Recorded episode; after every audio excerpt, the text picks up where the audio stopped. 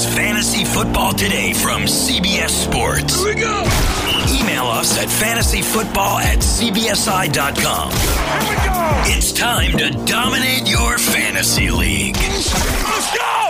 Now, here's some combination of Adam, Dave, Jamie, and Heath. What's up, everybody? Welcome back to Fantasy Football Today. If you are listening on Apple Podcasts, Stitcher, Spotify, or anywhere you listen to podcasts, or if you're watching on YouTube, youtube.com slash fantasy football today. Yeah, that's right. We have video, and you can see what we look like and tell us if we look like you thought we looked like. That makes sense? Adam Aizer with uh, Dave Richard and Ben Gretch. You know, Heath was supposed to be on the show today, and he had Deebo Samuel as one of his busts. And Deebo's out, and Heath is He's out right. today. Heath will be back next week. Uh, yeah, so I would have to agree with Heath at this point. 63rd overall is too early for Deebo Samuel. He's out three to four months. But holy cow, Ben just wrote an article about it for the website, cbssports.com slash fantasy. All right, so here's the first question. Should Brandon Aiyuk be the first rookie wide receiver drafted? No, I think it's close. uh, I don't think it's not close for me. Not yet. I he was someone that I thought had a lot of good talent and athleticism, but wasn't quite NFL ready. Here's I have a question then. Uh, would you take him over Deebo? Not yet, but Okay. they're they're going to be pretty close in my rankings, Ben. I'm And- gonna move. I'm gonna move Aiyuk over Deebo, and I like I, Aiyuk. I hear that. Yeah, I think I think people are. I think as a fantasy community, we were a little bit lower on Aiyuk than maybe the 49ers were. Remember, they traded up to draft him in the yeah. first round. Shanahan loved him. Yeah, and and he has that YAC ability. He had a great um, return profile in junior college. Uh, before his time at ASU, he was less of a returner uh, at ASU, but he still did it, and he, he had a punt return touchdown. He, he did it more as a part time guy and Mhm. was still successful at it. And those types of skills actually tend to be a little bit predictive of future success. They tend to be predictive of of YAC ability and, and, and ball ball skill or uh, ball and hand skills. I don't know. I'm saying that weird, but being able to to make plays after the catch and Yep. um, that's what the 49er scheme is predicated on. It's not just George Kittle's skill set and, and Deebo Samuel's skill set that that leads to such high YAC numbers. It's their whole scheme. I mean, they they run so much misdirection off their run game, so much play action play action off their run game. So A- Aiyuk is like, if they're going to miss Samuel for any amount of time, Aiyuk's going to be uh, a really good fit in that way. Yeah, it's important you that I put the time frame out there because he's out three to four months, and if he's out three months, I, he might miss a week or two. You know, that would be best case scenario.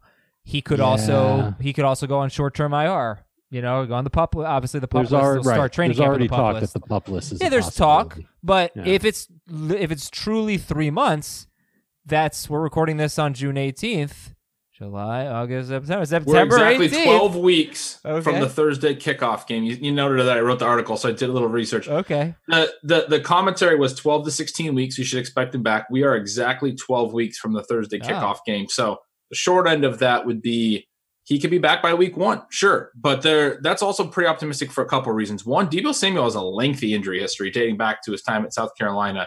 Has never really been healthy. He, he wasn't a very productive college player because he was always banged up. Um, and then number two, this specific injury, the Jones fracture, has a high rate of re-injury is something you do not want to rush back from. We've seen it a lot throughout NFL recent NFL history. I, I believe Dez Bryant had it. Julio Jones had it early in his career. Uh, it was a contributing factor to Hakeem Nicks falling off significantly as he tried to rush back a little early. There's some there's some positive um, positive examples there and also some negative ones. And, and I don't think with a young player the Niners will have any interest in rushing him back too early with this type of injury. Um, all right, second question then, and then I'll I'll do one more about Garoppolo. But second question, George Kittle. You know, on a per game basis, basically the same as Travis Kelce, but he played two fewer games. I mentioned the two games he missed were against the two best matchups for tight ends, and Jimmy Garoppolo threw 91 passes in those two games. I can't even imagine what Kittle would have done against Arizona and Seattle. Uh, he probably would have finished as the number one tight end, and, and maybe people would take him ahead of Kelce. Does this help George Kittle? Does this move him to the first tight end off the board? It's close. I I hesitate to do it because I just know that Travis Kelce just feels safer, and we've seen the touchdowns from him more so than Kittle. But you think about it, where where's the ball going to go here? Okay, it, it's a team that wants to run the ball quite a bit anyway. But if there's no Deebo and Emmanuel Sanders is gone, he's in New Orleans. Then it's it's Aiyuk, it's Kittle for sure. Is Jalen Hurd going to be good enough? Does Dante Pettis get another shot? Does Kendrick Bourne refind his identity? That was bad. Sorry. Um, do, do the running backs get more involved? Does Jerick Kinnan get McKinnon get more involved? involved? Uh, I, I think Kittle's going to end up seeing a lot more looks from Garoppolo after this. And that means coverage is going to be tighter uh. on him too. But th- those catches will be they'll be there. I think it could be pretty close in the PPR, and I'm I'm more inclined to take him now in round two than I was before this. Injury. So I, I kind of go the the other way, where I would say I don't I don't think I'm moving Kittle around. Like I I all I already had Kittle basically maxed out for what I think his role could be in this offense. I didn't know uh, that I would was limiting him, or I, I I wasn't limiting him in any kind of way because of the other receivers on this on this offense necessarily. They weren't that deep. It's a couple of young guys, so I you know somebody else is going to play. I don't think Kittle can get like thirty five percent of the targets now. I mean, I, I think I was already maxing him out pretty much. If he was going to get thirty five percent of the targets, then that's an easy guy to put ahead of Kelce. yeah, yeah. I don't think we're going to do that. The, the, the question is, before I was I was okay taking Kittle in late round two. I would have preferred it in early round three because I'd always prefer to get players around later than where we're talking. But now I, I feel like he can get you off to like a little bit more volume without Deebo Samuel there. So I wouldn't hate it if he's there in round two, but I'm not going to move him ahead of Kelce. All right, last question. Does this ruin Jimmy Garoppolo's sleeper appeal? Let's uh, let's wrap up here so we can get into the bus. But you know, Garoppolo great yards per attempt, was spectacular when he took over as a starter in 2017. They were very run heavy last year, obviously, but maybe if they just throw more, there is sleeper appeal there, I think. But is is it over now? For now.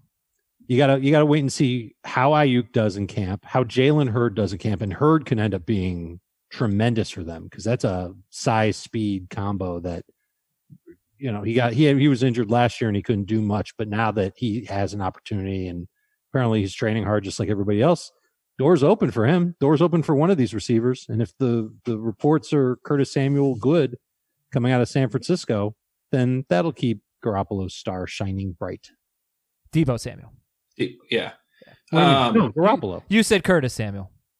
I said Curtis Samuel, meaning all. Remember all the hype about Curtis Samuel oh, last year? Oh, okay. Well, that was very, I, I that was very tricky. Okay.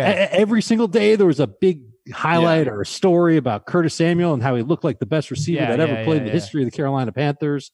And uh, people were drafting him high because of it, and then he ended up stinking. Trivia Hopefully question: That doesn't happen to somebody in San Fran. Trivia question: Name the top two running backs, or uh, sorry, wide receivers in rushing yards last year. Wide receivers, Deebo. Deebo had to be one of them. Deebo Samuel number one. Who is number two? In rush yards. Oh, AJ Brown had a long touchdown. Is this an AJ Brown trick question? Curtis Samuel. Both of the Samuels were one ah. and two in rushing yards. All mm-hmm. right, and there's your 49ers discussion to start the show, a bus show about the 49ers. Hey, it happens a lot with the team that loses in the Super Bowl, but we like them. Um, who would be your number one biggest bust? We, uh, you guys each gave me four names. There are a lot more on the website. Heath also gave me four names. Deebo Samuel was one of them. I'll, I'll reveal the other three for Heath but uh, Ben, bust numero uno for you. Who would it be? Busts are tough, um, but I'm gonna have to go. I think right now with Raheem Mostert, which is kind of a shot at Dave because he had him as a breakout. I, I don't think that's crazy. I think Mostert either goes one of two ways. He either is this breakout that Dave talked about, or he's a pretty big bust. And right now, I'm seeing uh, kind of across the board, he's like a fourth round pick right now and, and he didn't go fourth in our uh, expert mock right now, but his ADP seems to be right in that like fourth round range. And to me, that's just evidence of an overcorrection right now. Everybody is really confident there's not enough running backs and you have to get your backs. But that doesn't mean that you chase a guy like Raheem Mostert with his profile into the fourth round, where you guys know I love all the fourth round receivers. AJ Brown, DJ Moore falls there sometimes. There's too many good names. Odell Beckham's available there sometimes way too many good wide receiver names available at that point to be taking someone who had almost no track record before last year, no receiving role. Um, the, and then on a team that that rotates and and last we saw Raheem Mostert in the playoffs, he was coming off that monster NFC Championship game and then getting uh, basically benched for the first half of the Super Bowl for whatever reason. He was their backup again. Uh, this is a team that's going to rotate, and and there is the potential for that big boom, but I, I I can't chase a 27, 28 year old running back up into the fourth round with this track record. I wouldn't either. I but I'd get him in round six or round seven. Yeah. I know Adam would take him in round six too, wouldn't you, Adam? Yeah, I I just we did a draft at 2 p.m. today. Right now it's 4:15. It was an industry draft. It was half PPR. Yep. I thought it was full PPR, full disclosure, uh, because I'm so used to every draft we do. It's three receivers and a flex and full PPR. This one was half PPR. So I went Barkley one. I had the second pick. Dave had the first pick. I went Barkley in the first round. Then I went. I, there was no running back that I loved. It was Melvin Gordon was like the next running back. So I was like, nope, not taking him in round two. So I went Juju, then DJ Moore, then Terry McLaurin, then DK Metcalf, and then at the end of round six, I took Raheem Mostert. But what if it had to be your? And I don't think anybody has a problem with that, right? I don't. I don't know if Ben does. Especially not with that build. No, I mean, I actually have Melvin Gordon as one of my busts, and I took him in this draft you're talking about in the fourth round because okay. I mean, you said you're thinking about him the end of round two. He came all the way around to the fourth. And yeah. in a half PPR league, yeah, I'm going to take him as my RB two, just like you made a similar decision with Mostert as your RB two. Right, and right after I had four wide receivers. But the question is, no on the fourth round, yes on the sixth round. what about 55th overall, which is where he is on Fantasy Pros right now in PPR? That's RB twenty four. That's one spot ahead of Mark Ingram and David Montgomery. Uh, what do you think about Mostert there?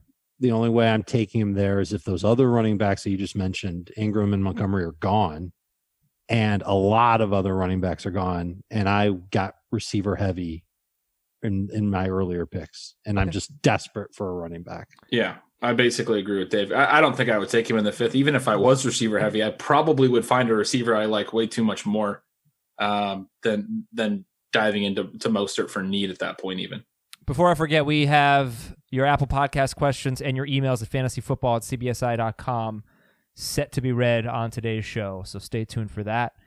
And Dave, uh, well, who's your biggest bust? Well, if if Benjamin Gretch is going to take shots at me, I'm going to take it right back at him and say Will Fuller is a big time bust for me uh, to the point where I really just don't want to draft him at all. You know, two things you need to be a good receiver in the NFL are steady hands and availability. And Will Fuller's had a hard time displaying both of those things on a regular basis. I know the opportunity is there for him with uh, with DeAndre Hopkins gone. Lots of target share to be grabbed in Houston, but they brought in Brandin Cooks, they brought in Randall Cobb for whatever those guys are worth. I, I think Will Fuller stays exactly in the role he's in, which is very, very inconsistent, high upside, terrible downside. And he's probably going to get banged up at some point after he drops a pass and trips over his feet and ends up being on your bench for four weeks. And I just don't want the hassle of Will Fuller. We, we, we talk about him breaking out every year. Um, I decided very early this offseason that I wasn't going to have any of Will Fuller. I love his quarterback, don't love him. Does this matter to you? He's been in the league four years. Cooks has been in the league five years, I believe. Um, if you take away both Brandin Cooks and Will Fuller, you take away both of their rookie seasons. And the reason I did this was because Will Fuller's rookie season was with Brock Osweiler. It was that horrible year for DeAndre Hopkins. So I'm not going to hold it against Will Fuller. If you take away both Cooks and Fuller's rookie seasons, Fuller actually has a slightly higher yards per target than Brandin Cooks. I don't know if that matters to you guys. But Does it, matter it matters a little bit. Uh, yards per target's going to be depth um, sensitive and, and Fuller gets downfield looks, but he also Fuller can do more at different areas of the field than people realize. I mean, I, I kind of want to give the pro case because um, I, I, don't know how much we've dug into him, but the, the two things that I love about Fuller's profile this year one, he's the only receiver left in Houston that actually has a track record with Deshaun Watson. We know that um, the, the offseason work is going to be shortened the the Will Fuller to Brandin Cooks debate, you can pretty easily give Fuller the nod in the sense that he's been very productive with Watson before. Remember the splits last offseason where we talked about how much better Watson was when Fuller was on the field? Um, oh, yeah. he's, he's a player that, that dramatically impacts Watson's ability, and they, and they play well together. And then, two, I would just say that I don't think people realize how good he is. And, and Adam, you just noted the efficiency. Um, he's always kind of attacking him by comparing him to sneaky good players like Kenny Stills, who's always had sneaky good efficiency. But you can go all the way back to his his uh, prospect days, and he's been hurt a lot. So there's a question: How good is this guy? Uh, a lot of people think he's just a couple big games, and that's all he's been. as a prospect was very very good and uh, basically got DeShone Kizer drafted in in very high and got him a starting job at the NFL That level. That may be correct. He got he caught 14 touchdowns and 15 touchdowns in his two seasons uh, as a full time player for Notre Dame, and then and then declared early like we hope to see. And he's been an efficient and productive player at the NFL level since coming in. To me, this is the profile of a guy that as soon as he does stay healthy for a full 16 games, we're going to see a big season. And there's no question in my mind that he could be the number one for them right now. He's the only guy on their team that has any kind of a rapport with Watson. it would be something completely different than he's done at any point in his four year career. As a rookie, he had three of 14 games with 15 or more PPR points. Second year, three of 10. Third year, three of seven. That was the year when he got off to a real hot start. It was 2018. Got off to a hot start, hot start and then got hurt. Only played seven games. And then last year, played 11 games. That's a lot for him. Only two games with uh, 15 plus in PPR. So in his career, he's hit that 15 point mark 26% of the time. I, I can't take a receiver like that with a with a decent pick, knowing Yeah. that his success rate just is not very high, and his his injury rate for however you want to measure that uh, is pretty high. No, So I look at have him, Ben. the inconsistency is definitely there for Fuller. I mean, remember, he had he had like 200 something yards and three touchdowns. He had all three of his touchdowns in one game uh, Mhm. against the Chiefs. But you know, I'm I'm He's curious. good for best ball. He's going to give you. He's going to win you a week in best ball. I'm curious to see what he does. Maybe With 30 percent of the targets are. I mean, Deshaun uh, or DeAndre Hopkins was like a 30 percent target share every year. Yeah, but he's not getting thirty. No, he's not. But it's just Even it Ben will tell frees it frees up a lot. Oh no, no, I'm not saying he's going to get 30. percent It just it frees up so many targets. Um, all right, we'll see what happens. So Dave's obviously taking Cooks over Fuller. How about you, Ben? Oh, Fuller for me. Yeah, the this is the concussions scare me with Cooks as well. Okay. If Cooks doesn't get concussed and he plays 16 games, you, he's going to beat ADP. There's no question. yeah, Are you but I taking think- either one of them by the end of round six? Uh, no, well, you don't have to. I don't think they go there. He's I'm eight- saying, like, 85th do you, overall. do you like Fuller enough that where you're going to, you know, really, you know, get up there and try and get him? Before? I did that in the in the Twitch mock the other night. Oh, and my you guys goodness. had a little bit of a field day with it on the show. The reason I did that is I started running back, tight end, wide receiver, running back, which is a a, a pretty wide receiver thin start for me. And then in the fifth, I took a receiver. In the sixth and the seventh, I knew I was going receiver, receiver. I, I was certain of it. And so I went with my highest ranked receiver in the sixth round, and it was Will Fuller. And I'm I'm pretty high on him, and I'm comfortable with that over drafting a guy when you know um, whoever falls to you in the next round is just going to be another receiver. And it was, it was Deebo actually. And then I ended up getting Christian Kirk in the eighth on top of it. All those guys were in the same tier for me. Um, I have no problem with reaching in that type of a scenario where you know you're locked into multiple players at a position. Take the best guy on your board. All right, Yeah, more don't have more problem with busts that. I just think you later. got the wrong best guy. More busts later on in the show. We'll get to it. Um, let me promote a few things here. Next week, we got five episodes, including a mailbag, fantasyfootball at cbsi.com, and all of your Apple Podcast questions as well. Please leave us a nice five star review and ask a question. Uh, we got poker Tuesday night on Twitch. So uh, that's going to be awesome. Twitch.com slash FF today. Playing poker on Tuesday night. I plan on doing really well. And next week, I didn't mention the content that we're going to have other than the mailbag. We are debating the top five at every position. So that's going to be a really fun debate for the quarterbacks and the running backs in particular, but really for the for the wide receivers, I'm looking forward to that episode because we haven't really I feel like we haven't gotten into that one as much, you know, Julio versus Tyreek versus Godwin versus whoever's in your top 5. So we'll take a look at the consensus rankings, we'll have some debates about it and that's coming up next week. News and notes well, I don't know that we have to react about this, but you probably saw the quote. Dr. Fauci said, uh, quote, unless players are essentially in a bubble, insulated from the community, and they are treated and they are tested nearly every day, it would be very hard to see how football is able to be played this fall. If there is a second wave, which is certainly a possibility and which would be complicated by the predictable flu season, football may not happen this year. End quote. Meanwhile, Ed Werder from ESPN reported that three coaches expressed concerns about the virus. One of them saying maybe push it back, push the season back. Um, I think one of them brought up not playing 16 games.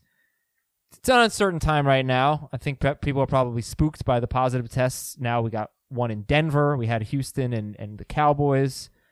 And I don't know if uh, Sean McVay is one of those coaches, but just before we came on, I saw a Rams reporter mentioning that uh, he had also commented on it and said you know, something about that it would be tough to play football. He's like, we're supposed to be so, social distancing, but but we're going to play football, and it, it's a contact game. I Right, think yeah, it's a good absolutely. idea if you're a league commissioner to start thinking about how you want to move forward with uh, the uncertain times and what might happen. Ex- We we talked about this on a podcast a couple of weeks ago, maybe a week ago today, where you expand a roster spot. Maybe you're you're entitled to the backup quarterback for a team. You know, if you've got Mahomes, you automatically have Henne. Um, something like that. Maybe use team quarterbacks, and then you can just avoid the whole rigmarole with uh, with that position. But it they're they're if they play this year, and I'm still optimistic that they will, guys. But if they play, I'm worried that there will be people ruled out because they tested positive day of game. Oh yeah. And if it happens on a Monday, when you can't really replace somebody, you're going to need some help. And I think it's only fair if a commissioner runs that by, past the rest of the play, the people in their league. Um, you know, if, if a guy's out, the, the this owner has carte blanche to go to the waiver wire and pick up somebody else from this game to replace them, something like that. And the NFL is considering expanding practice squads to up to 16 players. Practice squads had been 10. Uh, new agreement has it up to 12 now, and it will it potentially up to 16 players according to NFL Network. Um, that's Good. you know yeah, Yeah, that'll be good. That- There's 22 get- positions on the field. I mean, you're going to need at least one backup at every position. And that that'll be popular with the NFL Players Association. So that'll get done. Justin Jefferson is going to play a lot in the slot. Not a big surprise, I guess. Yeah, that was a interesting, note huh? too. Uh, we also got this email from Neil. Uh, from Neil from Clearwater Beach. Email of the day: fantasyfootball at cbsi.com. So many mixed news out there on how it works and how many games. Okay, this is about holdouts. Sorry, I forgot to read the subject line. He wanted to know about the new holdout rules. Um, last I read, players can report then hold out five games in a season and get credit for the season. Anyhow, this rule change deserves clarity for all fantasy players. So I actually asked Will Brinson about it. I don't know if you guys know. I'm on it. Yeah. Okay. I asked uh, Joel Corry, who's a former NFL agent who does a lot of contractual analysis for CBS Sports. Yeah. Yeah. So it's true that if a player holds out for five days, it impacts his status for free agency the following year. His contract tolls. So if Dalvin Cook holds out for the first five days of training camp, he's going to be a restricted free agent next spring. You, you, you got me so far? He'll accrue the Just season. five days of training camp because That's it. five It's games. five. It used to be 30 days. I, I meant five days of training camp, not five games. Interesting. Yeah. Yeah, no, So the, they- the they email really- said five games. Right. No, it's five days of training camp. Okay. Zero games. Um, so that that's that's going to be something that Well, Dalvin- listen, it'll I- hurt his I- leverage Hold for on sure. for one second, though, because Brinson said to me, Dalvin Cook and Joe Mixon have to show up for training camp on the day their teams are scheduled to report, or they don't get credit for an accrued season. To get credit for an accrued season, they also have to be on quote full pay status end quote for at least six regular season games. There is also a clause saying a player can lose a season for failing to perform his contracted services for a material period of time, which Will thinks is intentionally vague to give teams a loophole if someone shows up for day one and then goes rogue. So I'm still a little bit Okay, confused, but from what, what I understood was that this was designed to eliminate holdouts. They Yeah. were sick of it. Well, and either one makes is bad news for Dalvin Cook. Like, where's his leverage now to say, "Well, I'm going to stay away from the team"? The team's going to say, "Okay, great, go ahead, stay away. We're going to keep you for 2021, man. Come on back when you're ready." Um, and and the the other thing that I know, there's the fines. There's an issue with fines. If you're on your rookie deal, the fines you accrue from being a holdout can be forgiven. If you're on your second deal or past that and you're fined, those fines stand no matter what. Team can't take it away. So Dalvin at least won't get fined if he holds out and then he comes back. But I mean, I guess the gamble he's taking is that if he holds out, he's assuming he's going to sign a new deal anyway. And that would just, it, it wouldn't matter what his status for next spring would be because he'd already be under a new contract with the Vikings. And then he said something like, well, I wouldn't mind getting paid $13 million a year guaranteed. Yeah, I bet he wouldn't yeah, I'd be cool with make that him, too. you know, the second or third highest paid running back per year in the NFL. And I don't know if Minnesota's going there. Well, let's read, uh, do a few more busts here. And Ben, let's start with Aaron Jones, 17th overall on Fantasy Pros. That makes him RB11. He's basically got the same ADP as Nick Chubb. He's slightly ahead of Miles Sanders. I know you'd prefer Miles Sanders. Um, he's also after Ekeler and Drake. Uh, maybe I think he's after Ekeler. Yeah, he's after Ekeler and Drake. But Aaron Jones, anyway. Um, where would you feel comfortable taking Aaron Jones? Why is he a bust for you right now? He's a bust because of you know we've talked about it all off season, but there's there's even more than just the surface level that we talk about. Uh, we talk about the 19 touchdowns. We talk about they they drafted AJ Dillon, and he's so clearly going to play on on. He, he's the size and and um, speed of Derrick Henry. He's so clearly going to play in short yardage situations, so that immediately impacts Aaron Jones' scoring potential. Jones does have game breaking ability and, and, should score from from longer distances at a higher rate than any other potentially any other running back in the league. He's a very good player. I don't dislike him at all. But then there's the other side where the only time even last year he was over I believe it's 60 or 65% snap rates. His four four highest snap rates of the year were the two games that Jamaal Williams missed and the other two that he left early.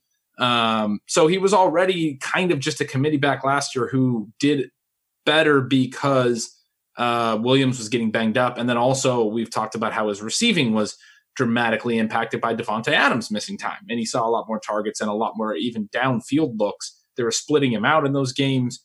I know he had a huge game against Kansas City receiving. Uh, all of that came uh, when Davante Adams was banged up. So you have this this whole confluence of factors last year that led to him having this breakout season. He's very very talented, but it's not even necessarily the way the Packers wanted to use him last year. And now they go and they draft AJ Dillon, and he's going to steal all those those touchdowns and everything. I mean, for me, love the talent. Can't draft him anywhere close to this. I mean, just I, I don't know. End of the when, third, when, beginning of the, the fourth. Third? Okay. Yeah. So that puts him in the like Chris Carson, Melvin Gordon, Todd Gurley range. Yeah, I have him ahead of those guys in my rankings, but that's um, not by much. I'm two spots ahead of Gurley, three ahead of Gordon.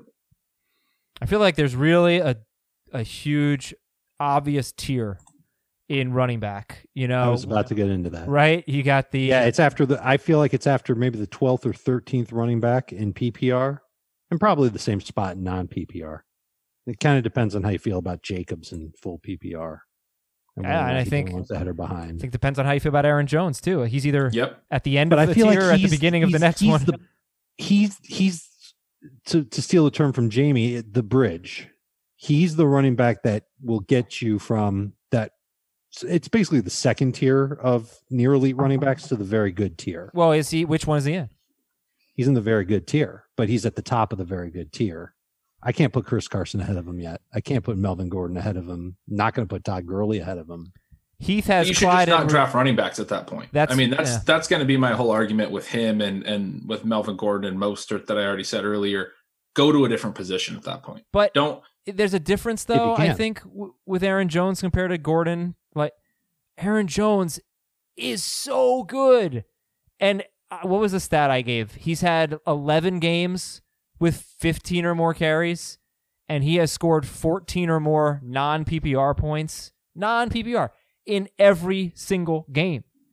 If Mhm. they would just give him the work, he would be. But they're not going to. But you they can't ignore might. what they're telling you. But- they didn't they are, but they're year also when Jamaal telling Williams us- was healthy. But they're They all- didn't last year. Right, but they- but they're also telling us that they're going to run the ball more than they did last year. That possibly. Like, do you think that? Do you, they honestly like they feel like they could be one of those teams that's top five in rush attempts? I think they were like 13th last year. they drafted an absolute workhorse between the tackles grinder in the second round. But no why less. would they go away from Aaron Jones? You always bring up Derrick Henry. I always bring up Demarco Murray because Derrick Henry got almost no work in his rookie year behind Demarco Murray.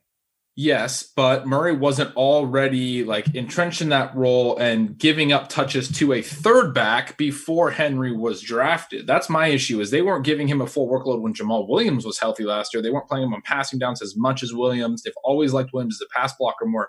And then they go draft this guy who was a between the tackles, big bruising type of grinder back. Of course, they're going to tell you they they're going to run more because they just drafted a second round running back. But like, I think the only way you can really make a case for Jones, as much as I love how good he is, but for his role being big enough where he can consistently get 15 carries, like you said, is to kind of just say that AJ Dillon's not going to do anything. No, he's not going to get consistently 15 carries. I was just saying if he does, if you if, if you're gonna tell me that he was a workhorse feature back, he's a first round pick probably for for everyone. Yep. But Yeah. I don't think that. But I don't know that he gets fewer touches because Jamaal Williams had 107 carries last year. Jones had 236. I wish it hadn't been dependent on Jamaal Williams getting hurt. I guess, but Do you uh, have the receiving numbers? Who had more targets? I probably Jones, but you know there were four games that Williams missed, so Right. there's that. But you're right about the catches with uh, Davante Adams. Twelve games with Adams, he had 27 catches. Four games without Adams, he had 22 catches. And all right, let's move on. Let's get to one of Dave's. I mean, busts. listen, it drives me nuts how they use him too. I'm with you. Yeah, yeah.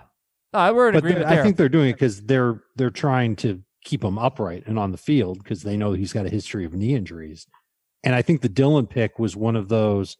Let's stay a year ahead of things for Gutekunst and and the rest of the front office in Green Bay.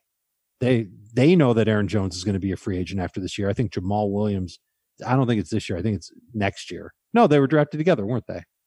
I don't remember, Yes, but either this I'm year or next sure year, they were. Jamaal Williams is going to be a free agent too. So one of those guys is probably going to walk.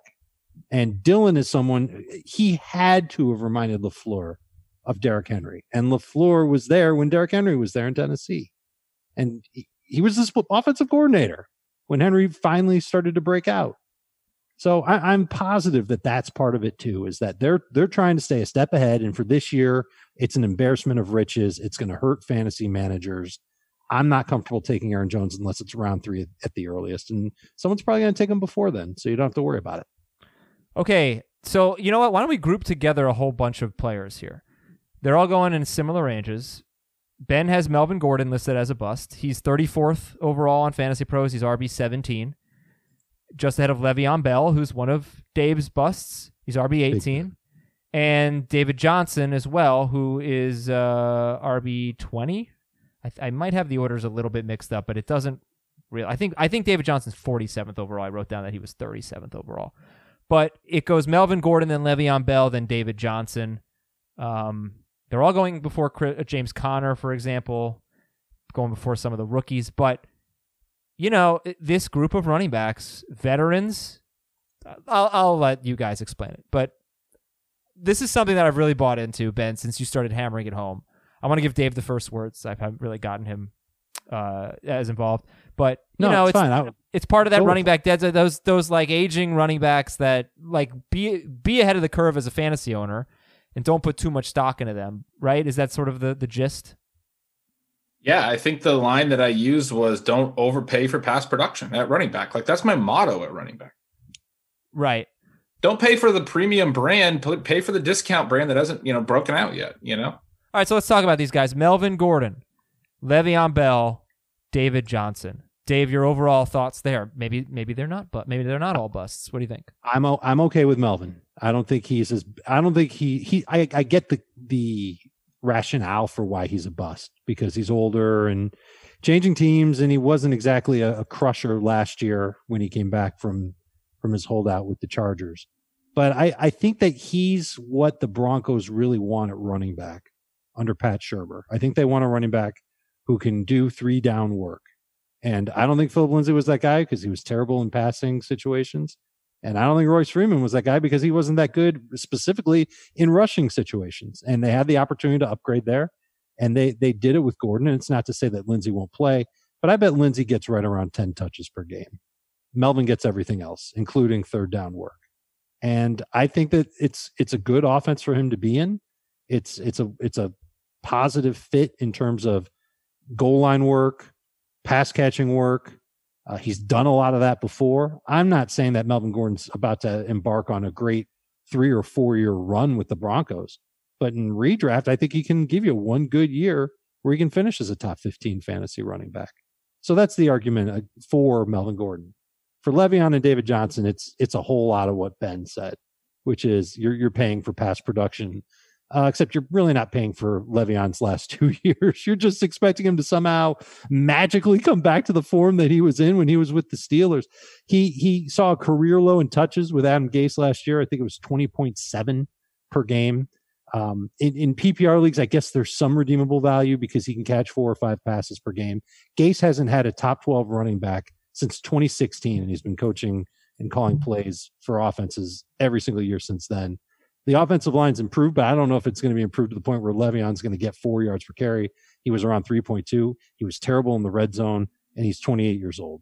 So I, I- I'm I'm almost at the point where I, I'm going to sink him in my rankings behind the rookies, which maybe uh, two weeks ago I thought ah, I'd be crazy to do that, but I'm just I'm so down on him that I don't want to have him on my team. That I'd rather go get a rookie running back, or more importantly, this is where remember how earlier in the podcast Ben referred to the point where Chris Carson and and Gurley and Aaron Jones that that tier, the very good tier that we talked about, and that Jones was the bridge between the two of them, where he said that's where I want to go and get somebody at a different position.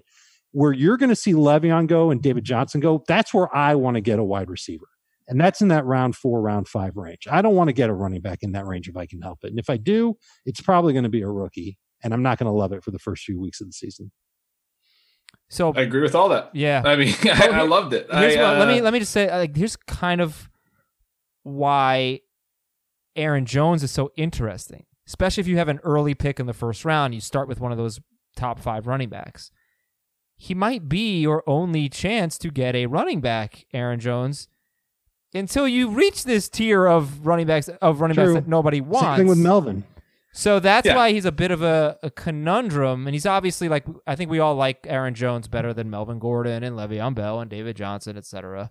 But you know, this is exactly what I did. That's why I ended up as with Raheem Mostert as my number two running back because Aaron Jones is actually off the board, twenty third overall, or I would have taken him.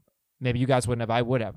Um, but he was off the board, so that's why I had to make a real commitment to say nope, no running backs now. Not interested. I already had Barkley. I went with four straight wide receivers. But you know what I'm saying, Ben? It's like yes. there are so many running backs that were, that we're just sort of like labeling as busts that it's it's a little bit difficult, I think, for fantasy managers to hear that and say, well, how am I going to get two running backs with my first right. three Where picks? where are my running backs going to come from? So there's two two sides to that. One, I agree with you that Aaron Jones probably is that last one that you can feel comfortable with. Although Dave's right about Gordon. Gordon's going to play on passing downs, and I listed him as a bus here, um, mostly because we talk about the same bus on every show. You know, and I and I, like when we talk about guys that we don't like, and I've I've harped on a lot of other guys, and I realized I don't really love Gordon, and then I ended up taking him, like I said in today's mock, in the fourth round. It was a 0.5 PPR draft that's going to change things a little bit, right? And I started Michael Thomas, Travis Kelce. I was chasing running backs at that point, and I was comfortable taking Gordon at that point. And I've, I've been a big fan of his for a long time, but 27 year old back, never been a particularly efficient runner, joining a crowded backfield, an offense that's going to throw to backs at a lower clip, an offense that's going to generate fewer scoring chances. None of those things are good, right? And and, and th- there's similar negative trends with Aaron Jones. So the second thing I would say is, um, how big of a difference is it between those guys and like for instance in Gordon's case, Philip Lindsay, who's still going to have a role, Kerryon Johnson, Damien Williams. This year, we're actually in this weird spot where we're not real confident in all these rookies that were drafted high because there was a lot of rookies drafted high, but also no one wants to draft their backfield mates at all. But those guys are going to produce fantasy points. Maybe they produce eight to 10 a week. And, uh, and my point is don't chase somebody into the third or the fourth round that you think is only going to produce maybe 14 or, or 12 points a week when you can get a guy for eight to 10 points a week later. And the difference at wide receiver, or the difference at tight end is way bigger in that gap. So I think the the clear answer for me is again the running back dead zone. Just you have to be thin at running back early in drafts. You got to get really good at other positions, and there are options later that will get you points at running back. So don't take a guy that you don't think can be a twenty point per game scorer if he's only going to give you a, a two or three point per week advantage over somebody you could get in the tenth round. and Dave, this is a different conversation in non PPR, right? Well, I mean, I, I like Le'Veon even less in non PPR. Okay, but specifically this running back conversation. Like I, I don't think I can go one running back, four wide receivers in a P- in a non PPR league.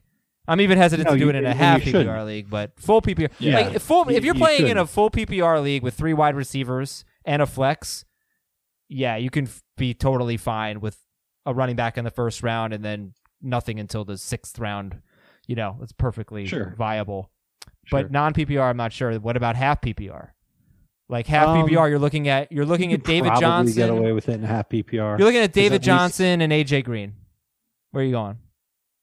Probably Johnson because I'm not. I'm souring on Green too.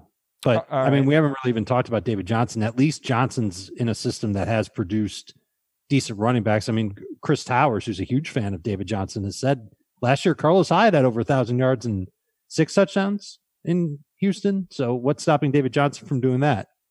And my thought is, well, if they don't use David Johnson the right way, and if David Johnson gets hurt again, that will stop him from being that guy. They don't. The track record for Deshaun has been not to throw to his running backs. His check down is throwing deep, and now he's got more receivers to throw deep to than he's had uh, previously. Uh, good, downfield receivers, I should say. And I, I, think the only thing that helps David Johnson now compared to where he was in Arizona last year is that he's got a better offensive line, but it's not necessarily a better offense. And it's one that may not be tailored to his strengths. And he's an old man too. Old being a relative term. You know, I'm in my 40s and David Johnson's like late 20s. So plus he'd beat me up if he heard me say that. And I don't want to get beat up, but I wouldn't take him in that, in that 40 to 50, 50th overall range. I think he should go past that. And I think he should be one of those running backs that you look and you go, all right, I, I need a running back. I'll just take David Johnson. No one's, ex- very few people outside of Chris Towers are excited to draft David Johnson this year. Yeah.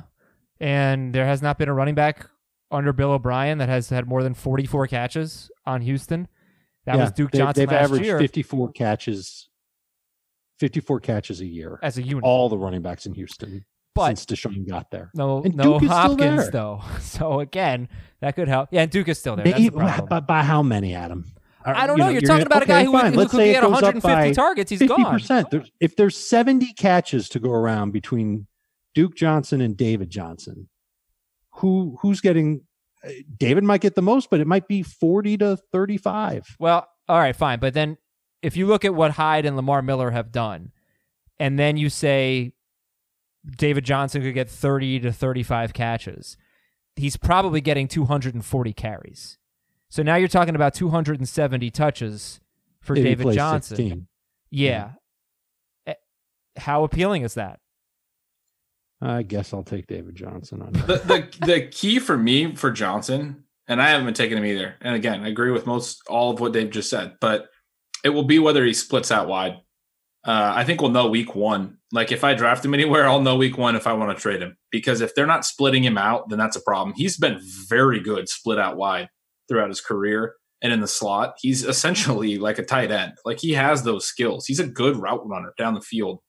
Um, and that's part of why he had such a monster receiving uh, line back in 2016 in his huge year. And, and that had that line featured a bunch of air yards, which is something you don't see from running backs. It was the most air yards for a running back in any season.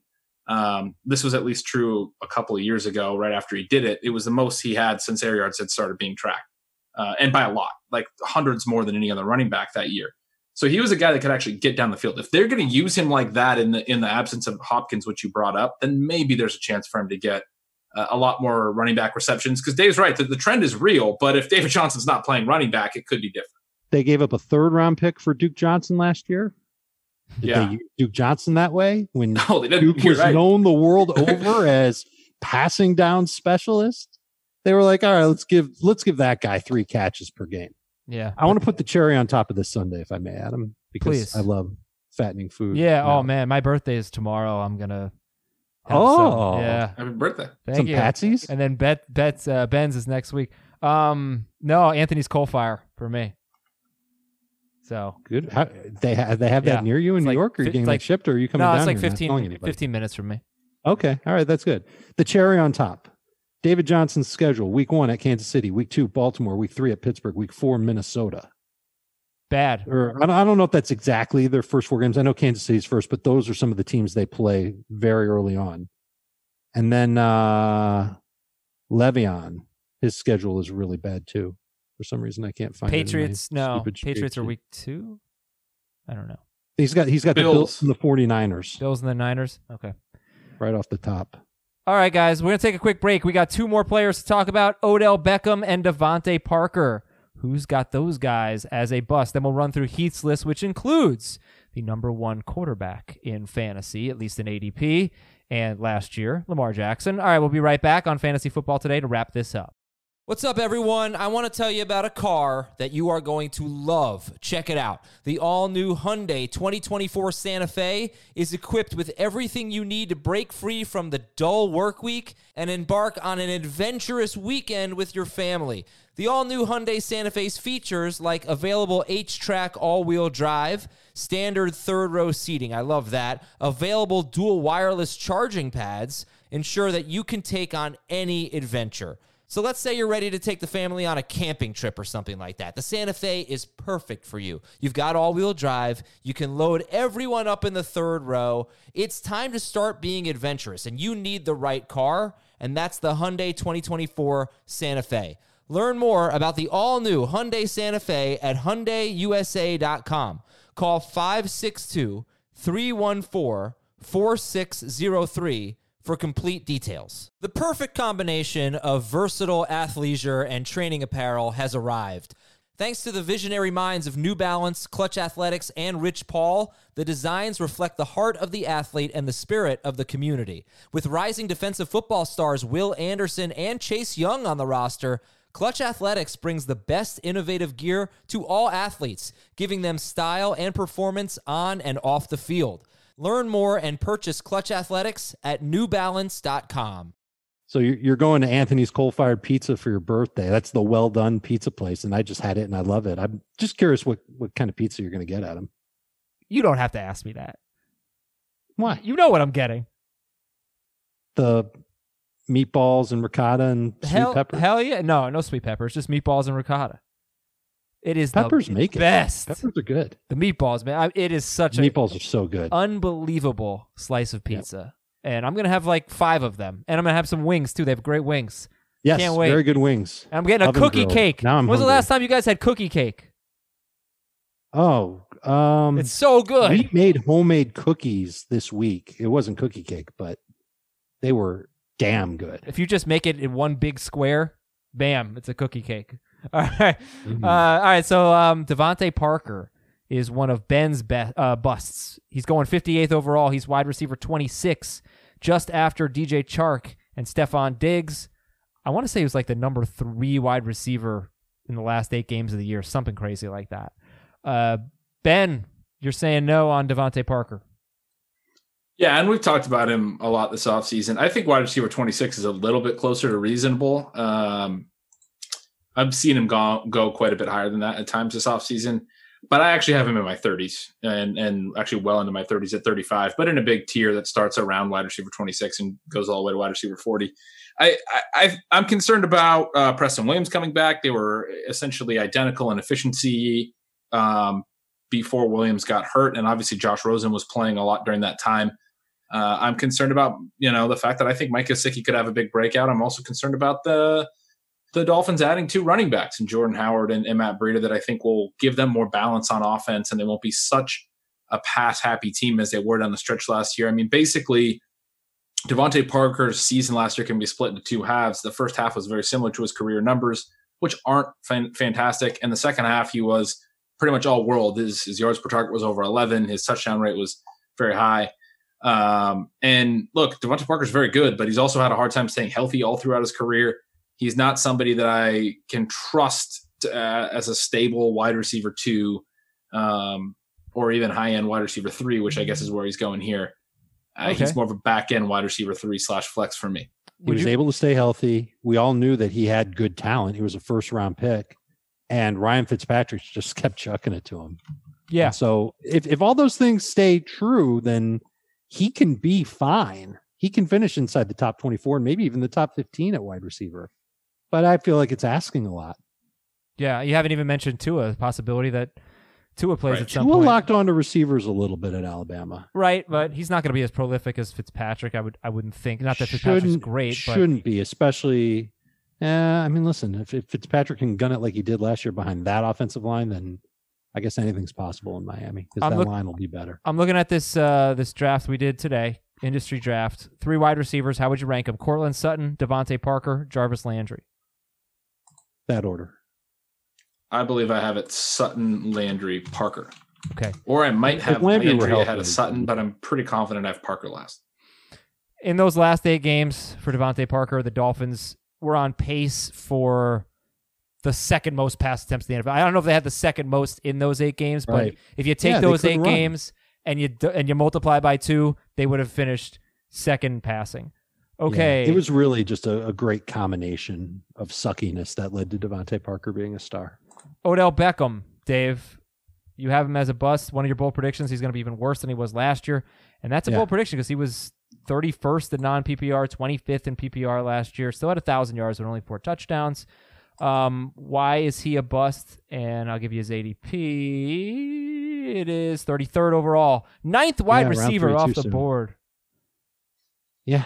Uh, I, I think the offense is going conservative. I think that's what Kevin Stefanski's addition of, um, but fixing the offensive line they had to do anyway. But adding Hooper told me, all right, we're gonna the Browns are gonna try and use more tight end friendly formations and plays to eh, maybe on one hand free up what's going on with his receivers, but on the other hand make use of these other guys that they have particularly the running backs. I think they're going to try and run the ball like crazy. That's why they got Conklin and and why they addressed it in the draft and and you know they've got one of the better offensive lines in in the league now. And it'd be silly to say, all right, Baker, just can, go chuck it, go pull your own Ryan Fitz Fitz magic act. And uh, there, I, I don't think that's going to happen very often. And Odell's still going to garner very tough coverage. I don't think that there's anybody else on that offense that's going to force defensive coordinators to say, all right, we better just keep the safeties deep and we'll just try and bend and not break and give up a bunch of field goals. I think you're still going to see safeties over the top of Odell because coordinators aren't going to be afraid of uh, less than 100% Jarvis Landry and Austin Hooper. I, I think his touchdowns are in real danger of being right about where they were last year because of Hooper, who's who was a red zone threat for the Falcons. He's going to do that for the Browns, and because I think they're going to be able to run the ball in the red zone really well. Because when Chubb's tired, here's Kareem Hunt, and Hunt can catch passes out of the backfield too. So I, if, if we're relying on Odell Beckham to make big plays, he he's made his fair share over the last three years, but not as many as he did in his first three years. And I'm the the words of Ben Gretch are ringing in my head. Don't draft for for past performance, and I think people are still going to do that with Odell Beckham. I can't do it, given his injury history and given what I think this Browns offense is going to look like. And can I tell you who else is a red zone threat? Jarvis Landry. It's amazing he doesn't have more touchdowns. Here are his red zone targets in six seasons. And I would say, yeah, like 13 is rookie year, that's good. Anything more than that's pretty pretty damn good. 13, 22, 9, 21, 18, and 20. And in three of his six seasons, he's been third in the NFL in targets inside the 10 yard line, including last year when he had 11. So it's weird that Landry doesn't score more touchdowns because he's always getting targets inside the 20 and inside the 10 yard line. And last year, he had twice as many of each as Odell Beckham did. All right. Uh, shall, Maybe part of that was because Beckham was hurt, but Yeah, he's- maybe. he's been hurt each of the last three seasons.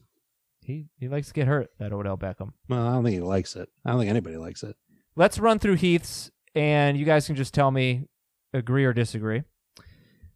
So uh, Lamar Jackson, 15th overall on NFFC, 21st overall on Fantasy Pros. Is he a bust if he's going in the first two rounds? He's an Yeah. ADP bust, but I don't think he's going to be a terrible fantasy pick. And I don't think anyone does. I don't think Heath does. Right. Heath would just prefer to get him in round three. Yeah. I prefer, yeah, I Well, prefer how to get that anybody that you can get in round three and round four. You know, How's that a bust if he's going, you know, like, don't you have to be pretty bad to be a bust? That's how I look at it. Yeah, I don't know. I don't know, Heath. All right, how about Clyde Edwards Helaire? 19th overall on NFFC, 28th overall on Fantasy Pros in PPR, but 41st overall on Fantasy Pros in non PPR.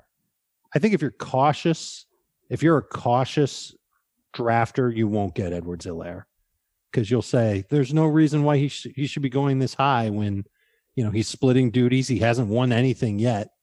You know, we're we're assuming that he's going to be amazing based on some good facts, like running backs under Andy Reid have a good track record, but he's he's got to win the job, and then they've got to give him all that work. And is that going to happen in September, or is that going to happen closer to Halloween? But again, we can't forget what teams do. They took him in the first round. They made him the first drafted running back. They obviously love him. They're not going to not use him. I, I I agree with Dave. You have to pay quite the price to get him, but I'm going to make sure I have exposure to him this year. He could. It's be like great if you- fantasy. It's like if you draft Lamar Jackson in the first round, you're drafting him close to his ceiling. And I think if you draft Clyde Edwards Helaire uh, anywhere in the first two rounds, you're drafting him pretty close to his ceiling, unless he just, you know, mops up in training camp and just looks like an absolute stud. In which case, round two is going to be too late. Yeah, we've had rookie running backs year after year. Last year was an exception because uh, Josh Jacobs didn't catch a lot of passes. Miles Sanders was a was a late bloomer. They didn't finish in the top twelve. But each of the four previous years, you had a great year from Gurley, a great year from Zeke, a pretty good year from Fournette and McCaffrey, a great year from Barkley. I mean, th- four of those, three of those Kamara guys should be in there too. Kamara, yes, and Kareem Hunt.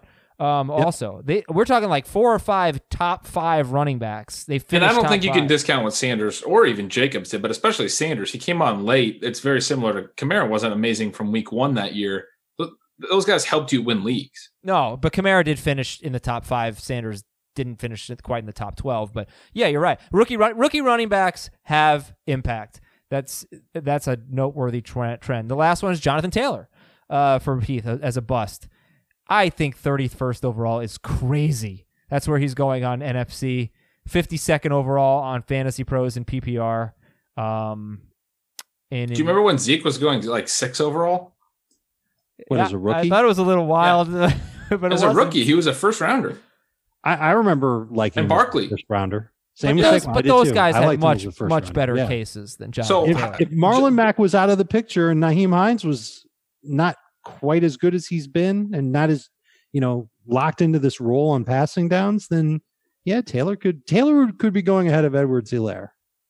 Yeah, I'm I'm just saying you compare those top those guys were both top 10 picks to Taylor going 30 and it's not so crazy cuz Taylor is that type of talent, frankly. He's that he's that good of an athlete and that good of a prospect. he has to hold on to the You football. think so, And he's got to to prove them? that he can be a good receiver out of the backfield. You think Taylor compares to Barkley and Zeke? Zeke certainly. Barkley is Yeah, maybe a, maybe a, a notch ahead. Zeke physically they're very very similar. Mhm. Size and speed and 40 time, they're, they're very similar. Zeke was more versatile coming out. Barkley obviously was. Zeke too. had the pass I think he's. I think he's behind them, but closer to Zeke than Barkley. Barkley's. I was surprised that he wasn't the first running back off the board. I really was. Uh, he wasn't the second either. All right, Apple Podcast. Just imagine how crazy we'd be going if Jonathan Taylor had gone to Kansas City. One thing we never really talked about. Behind an elite O line, I'm still going pretty crazy. He he's got to make Marlon Mack disappear. yeah. And I don't think there's their schedule's easy in the beginning of the year. At least it looks easy on paper. Mack could get off to a decent start, and it just it limits what Taylor can do. And I think Hines. I think when it's third down in the two minute drill, it's going to be Hines on the field. Yeah, we never really talk about how Damien Williams can never stay healthy. I think that's like he He only stays healthy during the playoffs. really cannot handle a workload so so far in his career. So Yeah. that's a point for Edwards Helaire. Apple Podcast questions from E EYIR. My question is why is there absolutely no debate in the industry about who should go number one? There's only been one time in the last 20 years an RB has repeated as the number one scoring non quarterback fantasy player. That was LaDainian Tomlinson. This is not true. LaDainian Tomlinson 06 07. Um, I don't think that's true. Maybe it depends on the scoring system, but I will tell you that Todd Gurley in non PPR was number one in both 2017 and 2018. Christian McCaffrey was number one in 2018 and 2019 in PPR. Although some scoring has Barkley ahead of McCaffrey in 2018, but they were basically tied. So McCaffrey's in PPR has been the number one running back two years in a row. Um, This this stat isn't as crazy as you think, though. I think if you look at all 16 games, I when you're saying some scoring, it's not including week 17 sometimes. I think if you look at all 16 games full season, I think it is true that it goes back to LaDainian Tomlinson that no running back is repeated. But first of all, I thought Daniel Thompson only had one season where he was the number one running back, so I didn't even know that he repeated. And I, I'm telling you for a fact in our CBS leagues, based on our CBS scoring, in non PPR, Gurley repeated in 17 and 18, and McCaffrey was tied, including week 17, where McCaffrey barely played. So on a per game basis, he was definitely better than Saquon Barkley in 2018, but he tied him in 2018, and then he blew everybody away in 2019. So really, on a per game basis in PPR, I guarantee you. Christian McCaffrey has been the best running back two years in a row. Uh, actually, I almost feel like actually, th- this is the argument against Yeah. McCaffrey. I'm Gurley. Like the only thing you can say had, that was better. it goes against Christian McCaffrey is, well, running backs never do this. They never go back to back as number one overall. I think if I draft McCaffrey number one overall, he ends up as like the second or third best one in PPR. I'll I'll live with myself. Yeah, I would say that this is the exact way you shouldn't use long term trends. I think it's an interesting note. And Adam, you are right. LaDainian Tomlinson in PPR only did it once. I, I'm pretty sure, at least, because that's that's something that I pulled uh, when we were doing fantasy football yesterday. I think it maybe goes back to Priest Holmes, but no, it goes back to uh, Gurley. just before Holmes, Faulk did it. It's an interesting note, but again, you're making a great point that McCaffrey essentially has done it, but he finished second. Gurley essentially has done it. Tomlinson essentially did it for like four or five years in a row. He was at least top three. That's not number one, but it's top three. That like all of those things are there's various reasons why players didn't do it multiple years in a row, but none of them were Christian McCaffrey, who literally in PPR was 150 points clear of any other back last year. He was so much better than anyone else. He is the perfect fantasy back in terms of his receiving workload, his goal line work, his massive snap share. I, there's there's no argument for any other player other than going into some uh, you know long term trends that you don't think can repeat themselves, but were never actually about a player like Christian McCaffrey. yeah. Plus, those long term trends they don't like support a different candidate, right? It's not like Yeah. you know, it's it's yeah. Okay, from McCaffrey just set the record for receptions uh, by a running back in a season. So you could say that 100% of, of players who have caught as many passes in a season as him were top two backs back to back seasons. All right, from JW. I know some people are nervous about Cooper Kupp, but isn't it possible they were just trying to lessen the load on Gurley all first half? And once the late season run got there, they felt it was time to start feeding Gurley more. We all know Kupp is Goff's best friend, and I feel the fall off was more about saving Gurley for the end than Kupp suddenly being bad. which was a philosophy that I pitched when we were talking about Gurley at this time last year, was that they would just kind of manage his reps until the end of the year when they really needed him, and then they'd give him more. I just didn't think it would come at. I didn't think Kupp's playing time would go away because of it, but I still see Kupp as Goff's best friend, security blanket in the red zone, guy that's going to get a lot of targets in that offense and a lot of touchdowns in that offense. Took him at the 24th overall pick. This is how funny Twitter is to me. Uh, I took him 24th overall in this All Star half point PPR draft that we've referenced already on the pod. And one one person writes me, "Kupp at 24, what a reach! That pick sucks." Hmm. And then another mention says, "Kupp at 24, man, that's great value. He's awesome. He's going to be great this year." So I, I think the world is kind of torn on Cooper Kupp, but I'm I'm of the belief that he's still going to get a lot of work and still going to score a lot of touchdowns for the Rams. I thought it was interesting that when we looked at the slot rates, he was just as good or or um, maybe just a small drop off when he played outside. And I, and I think we might see more two tight end sets from them this year. He might have to play outside a little more without Brandin Cooks. Um, but I, I, I do think that they'll use Josh Reynolds outside too and continue to to use some three wide receiver formations. They're not going to go completely away from that. That's what their whole offense was built on in 2018 in their Super Bowl run. Uh, but they did get away from it last year, is kind of what I'm referencing when, when Higbee went went bananas at the end of the season. And we'll, we'll kind of see how that impacts Kupp. It did impact his snap share a couple of times because um, when they went to those multiple tight ends, they don't. Most teams don't use a slot in that scenario. Their, their slot guy comes off the field, and I know there was a healthy game for Kupp where he only played like thirty percent of the snaps because they were using so many tight ends. They just basically didn't use him. But then it bounced right back. That was like week 14. It bounced right back to like 60 or 70%, which was fairly normal for him, low. But now that Cooks is gone, he should play in two wide sets, was the point. He's going to play outside a little bit more. He's going to have to be a little more versatile, but he, will be all right. He'll be all right. Don't be surprised to see Higbee and Gerald Everett line up wide. They did it a bunch last Yeah, year. Yeah, that too. That that's McVay looking for a matchup. He's he he wants to put those you know size speed differentiators out wide to see how how teams match up against them on his given play. From Jack, dear Fry, Bender, Farnsworth, and Zoidberg. That's Futurama, That is which I've only Futurama. watched like twice in my life, but I know it.